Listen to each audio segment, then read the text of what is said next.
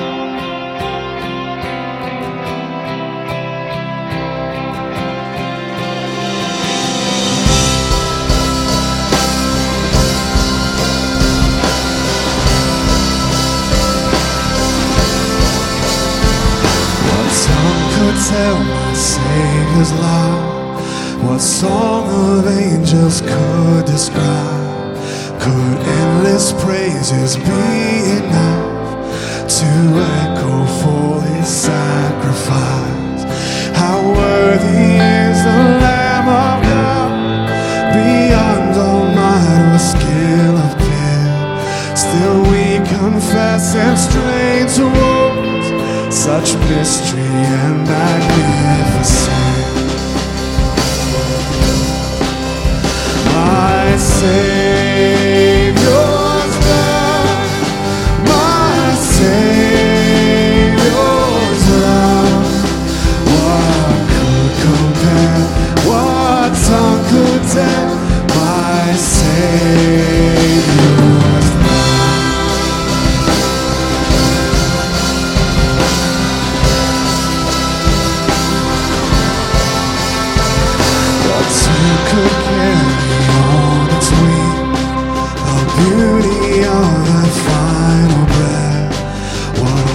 there paid the awesome scene when Christ stood in the stead of man? When Jesus Christ, the radiant one, took on the shadows of night, then rose again just as the sun with light and power.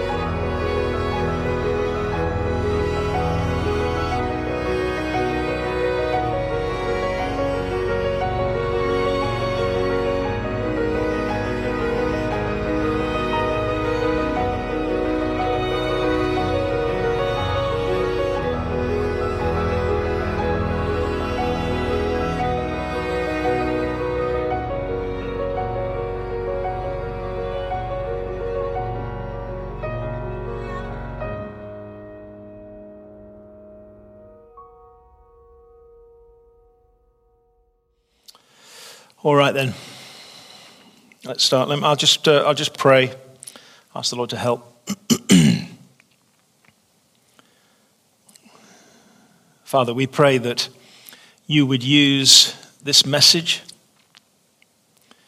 We pray, Lord, that you would oversee this technology to bless everyone involved in this time of worship and listening to your word.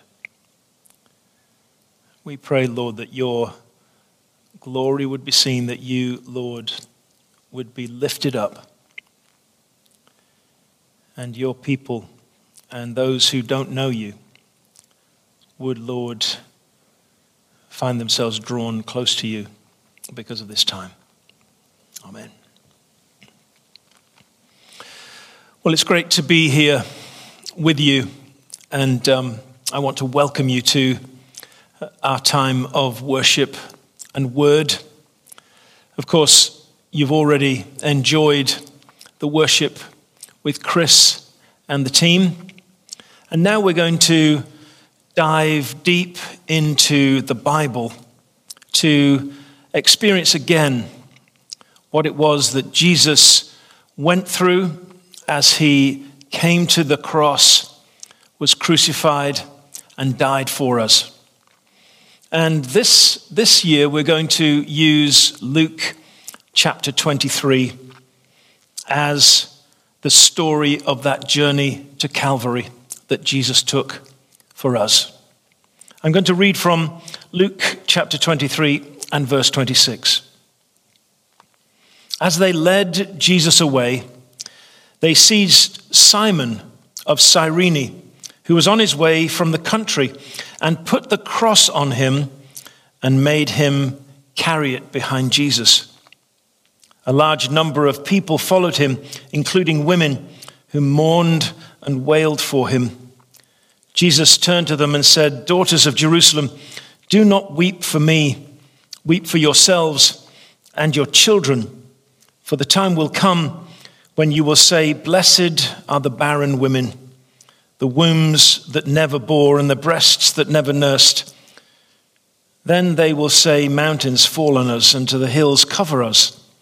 For if men do these things when the tree is green, what will happen? when it is dry. We'll pick up the story again in a moment, but here we have Jesus being led away from this terrible time that he's experienced. He's, remember, been arrested in the Garden of Gethsemane where he was praying with his disciples. He's been taken in front of various different senior figures in Israel at the time, including Pontius Pilate. He's been charged with false charges. He's been convicted by a cowardly judge. And he's been brutally tortured by soldiers who mocked him in his pain. And Jesus is now already very, very overstretched physically. He is physically worn out he is already stumbling on his journey to the place of crucifixion. And it looks like he's not going to make it. And so those that are responsible, the soldiers and others who are there, see a face in the crowd that looks different from everyone else's. Of course, all of those faces would not look very much like the faces of your family or mine. Most of us look quite different from the people of Israel at the time of Jesus. But in the crowd, amidst those faces, was a very dark, ebony skinned face. The face of an African, a man from Cyrene. And perhaps because of that, he was identified and brought to Jesus and told to carry the cross ahead of him. And he's mentioned by name, suggesting that Luke knew this person, or at least the people that received this gospel knew who he was. He had become a personality, a character, a known, a known person in the ranks of the early church. No doubt, after these events, he had bowed the knee and come to know Jesus himself. He was simply known as Simon of Cyrene. Along with Simon, there is another pause in the story. Jesus stops as he hears the women wailing, weeping for him and for his imminent death. And he speaks words of comfort and warning to them. It's an amazing thing to me that Jesus, in the moment of physical extremity, in the moment of emotional pain, in the moment of deep isolation and hurt, is able to minister to people on the margins, women who were considered to be second rate citizens, a black man who was different from everyone else, no doubt abused for his culture and color. Here, Jesus demonstrates, and so does God Himself through this story, demonstrates that here at this most precious moment in all of human history, God has a concern to include everyone, especially those who are considered at the margins, those who are considered alien. And the story, as it continues, continues in a similar vein. Let me read it to you. Verse 32 Two other men, both criminals, were also led out with him to be executed. When they came to the place called the skull, there they crucified him along with the criminals, one on his left and the other on his right. Jesus said, Father, forgive them, for they know not what they are doing. And they divided up his clothes by casting lots. Do you notice what it is that Jesus does at this moment? The nails have been driven into his hands and feet. But as the, as the song says, it was not nails that held Jesus to the cross, it was love. It was not nails that held Jesus against that wood, it was our sin. We who have perpetrated any kind of self centered life, activity, behavior, even thoughts, have put ourselves at a distance from a holy and loving God. And Jesus, knowing that we could never know God, being separated by our selfishness, by our self centeredness, by our sin, Jesus decided in love that he would go to the cross in our place. But when he goes to the cross and he goes through that, that terrible pain of crucifixion, he is only concerned with one thing that any and all who know that they're sinners, and even those that don't know that they're sinners, are forgiven by what it is that He is about to achieve on their behalf. Father, forgive them, for they don't know what they're doing. That was true of the people who were crucifying him. That was true of the people who were convicting him. That was true of the people that were hurling insults, of the two criminals who were being crucified with him. Nobody fully understood, as Peter said when he was preaching to the people of Jerusalem just a few weeks later. He said, I know that these things you did in ignorance.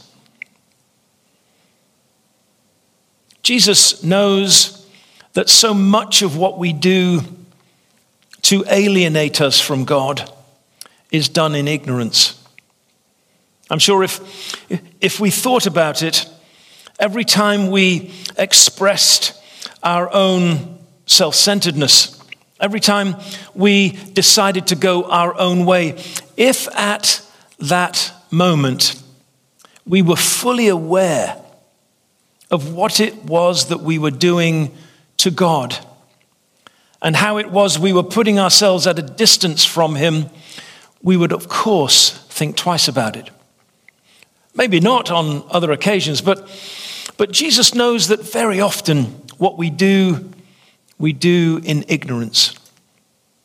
And here's the amazing thing whatever it is that you've done, however large or small it may seem to you that the particular thing that you've done is really, Jesus forgives all of it, whether we're conscious of it or not, whether we're ignorant or not, whether we know what it is that we're doing or not. Jesus wants us to know that He forgives us completely for everything.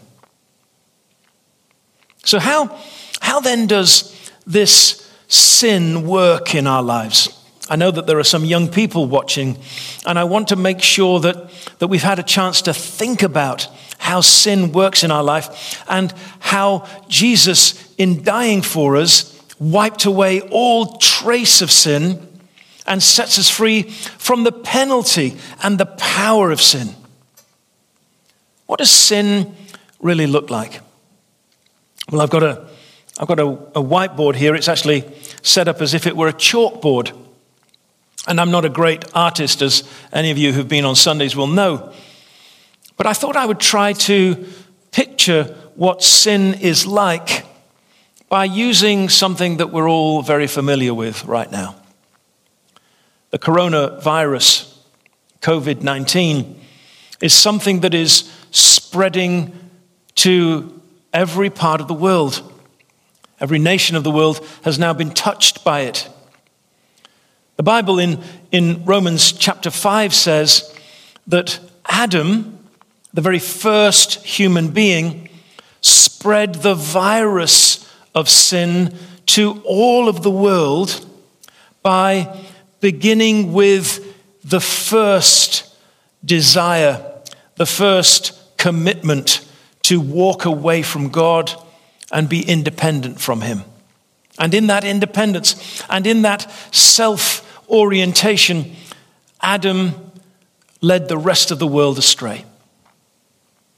It's like a virus that has spread to infect every person. And of course, every person, young or old, is not excluded. There's no difference in who you are or how much money you have or where you live as to whether the virus reaches you. And that's absolutely true of sin.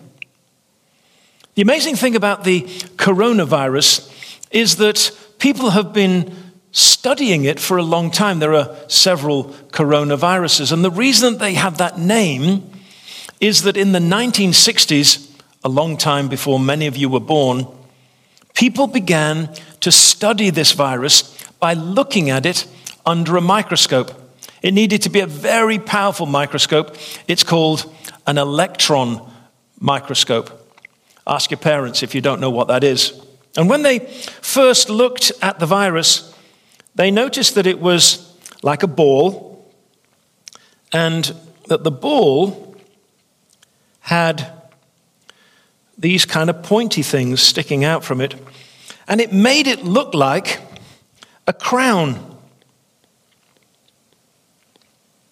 And so they took the word from Latin, I believe, to mean crown, and they called it the crown virus or the coronavirus. Now, just recently, of course, electron microscopes are much, much more powerful. And so today, when scientists look at the virus, they see not a ball with what looks like a crown around it, but a ball that looks really quite different. It looks like, well, if you've ever seen one of these on an old movie or maybe in a, in a picture book somewhere, it looks very much like a sea mine. These mines have little things sticking out of them so that, so that when the ship is going past, it's usually chained down somewhere to something. When the ship goes past, it hits the mine and it sinks the ship. And so today, when we look at the coronavirus, it doesn't look anything like as attractive as it did when the first scientists saw it for the first time. Sin is very similar to that journey of us seeing this virus. COVID 19 is a coronavirus. It's a virus that we first saw as something that seemed quite beautiful, something that seemed quite compelling, something that seemed quite attractive. But of course, now we see it as something incredibly dangerous, as incredibly destructive. And so it is with sin in our life. We, we see the opportunities for self centeredness and, and self gratification, and it seems so attractive to us. But before long, that attraction wears thin, and we begin to see it for what it truly is an incredibly dangerous presence in our life. But by the time we realize the danger of sin, we, of course, are now captured by it. So, what are we to do? If the virus of sin has infected everybody, what are we to do? Well, Jesus pays the penalty for sin and removes the power of sin. Sin separates us from God, and the consequence of being separated from God means that we die spiritually and physically away from God, never to know Him or to see Him. That penalty of sin is paid for by Jesus as He goes to the cross. And because He loves us, he went to the cross. And because he loves us so much that he, he wants us to know him and know the Father, he stayed on the cross. It was love that held Jesus on the cross, and it was our sin that took him there. But of course, sin, as well as having a penalty, has a power in our lives. Jesus on the cross removed the power of sin so that today we have power, the Bible tells us, to say no to sin. It's one thing to be free of the penalty, it's another thing to be free of the power of sin. And God, by His Spirit, will work in us to continue the work of setting us free from the things that would attract us, that will only hurt or damage us and others. And so when Jesus says, Father, forgive them, they don't know what they're doing.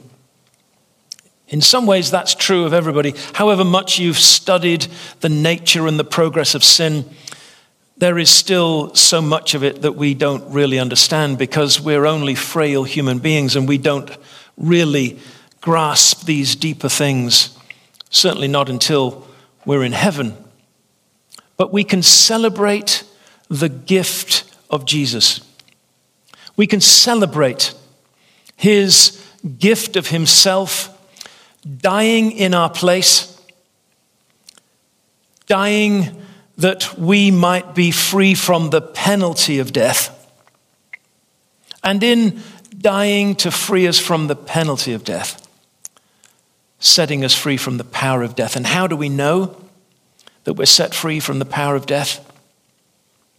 How do we know that we're set free from the power of sin? Because Jesus, on the third day, rose again. And of course, we're going to celebrate that in just a couple of days. The power of the resurrection is the revelation of the power that Jesus released on the cross. So, as we consider this Good Friday, I would ask you again to consider this amazing gift of Jesus. The gift of Jesus to set us free from the penalty of sin and also its power. And as we come to this portion of our time of worship and word, I want to lead you in communion. Because on the night that Jesus met with his disciples before he went to the cross, he gave them the great gift of the Last Supper, where he took bread and he broke it. And he said, This is my body, which is given for you and for many for the forgiveness of sins. And of course, he, he took the cup of wine that was shared there at the table at the Last Supper, and he said, This is my blood of the new covenant, which is given for you and for many for the forgiveness of sins. And he said, Drink it. Now, we've recommended that those of you who want to join us take the bread and the wine. So it may be that at this moment you pause your moment with us and just gather those elements and let's share in this time together.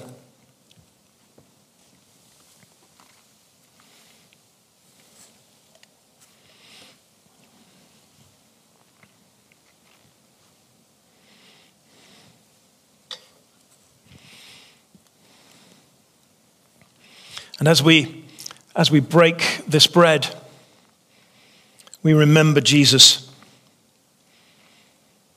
And we say, Thank you, Jesus, that you gave up your life for me so that I might live.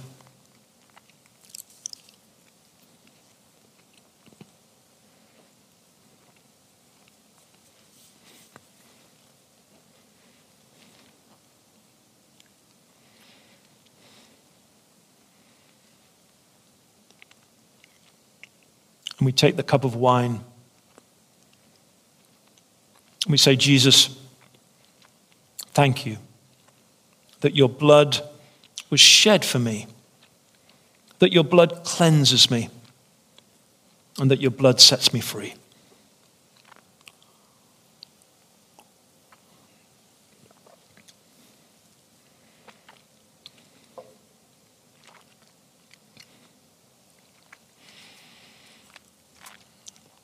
So we've journeyed with Jesus to the cross, to the place of his crucifixion. We've looked at how sin works and how Jesus has given us this great gift of freedom from the penalty and the power of sin. And so we turn to him in prayer, and it's a prayer of thanksgiving. So let's pray. Jesus, thank you for all that you have done for us. And thank you, Lord, that in removing the penalty of sin, you've given us life. And by removing the power of sin, you've made it possible for us to walk with you every day. Lord Jesus, we pray that we might walk with you every day and know that when we stumble, when we do wrong, when we think wrong, when we act wrong, your words from the cross still ring true and are still powerful today. Your prayer to the Father is still as effective today as it ever was because you say, Father, forgive them. They don't know what they're doing.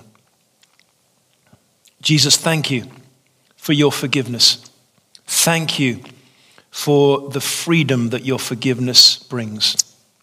And Lord, may we live not only in the joy of this gift, but in the knowledge that we can share this gift with any and all. And so we pray, Lord, that you would equip and empower us to take this gift of forgiveness to many at this time. And we pray it, Jesus, for your glory. Amen. We will, of course, see you again on Easter Sunday, and we look forward to joining again with you then. God bless.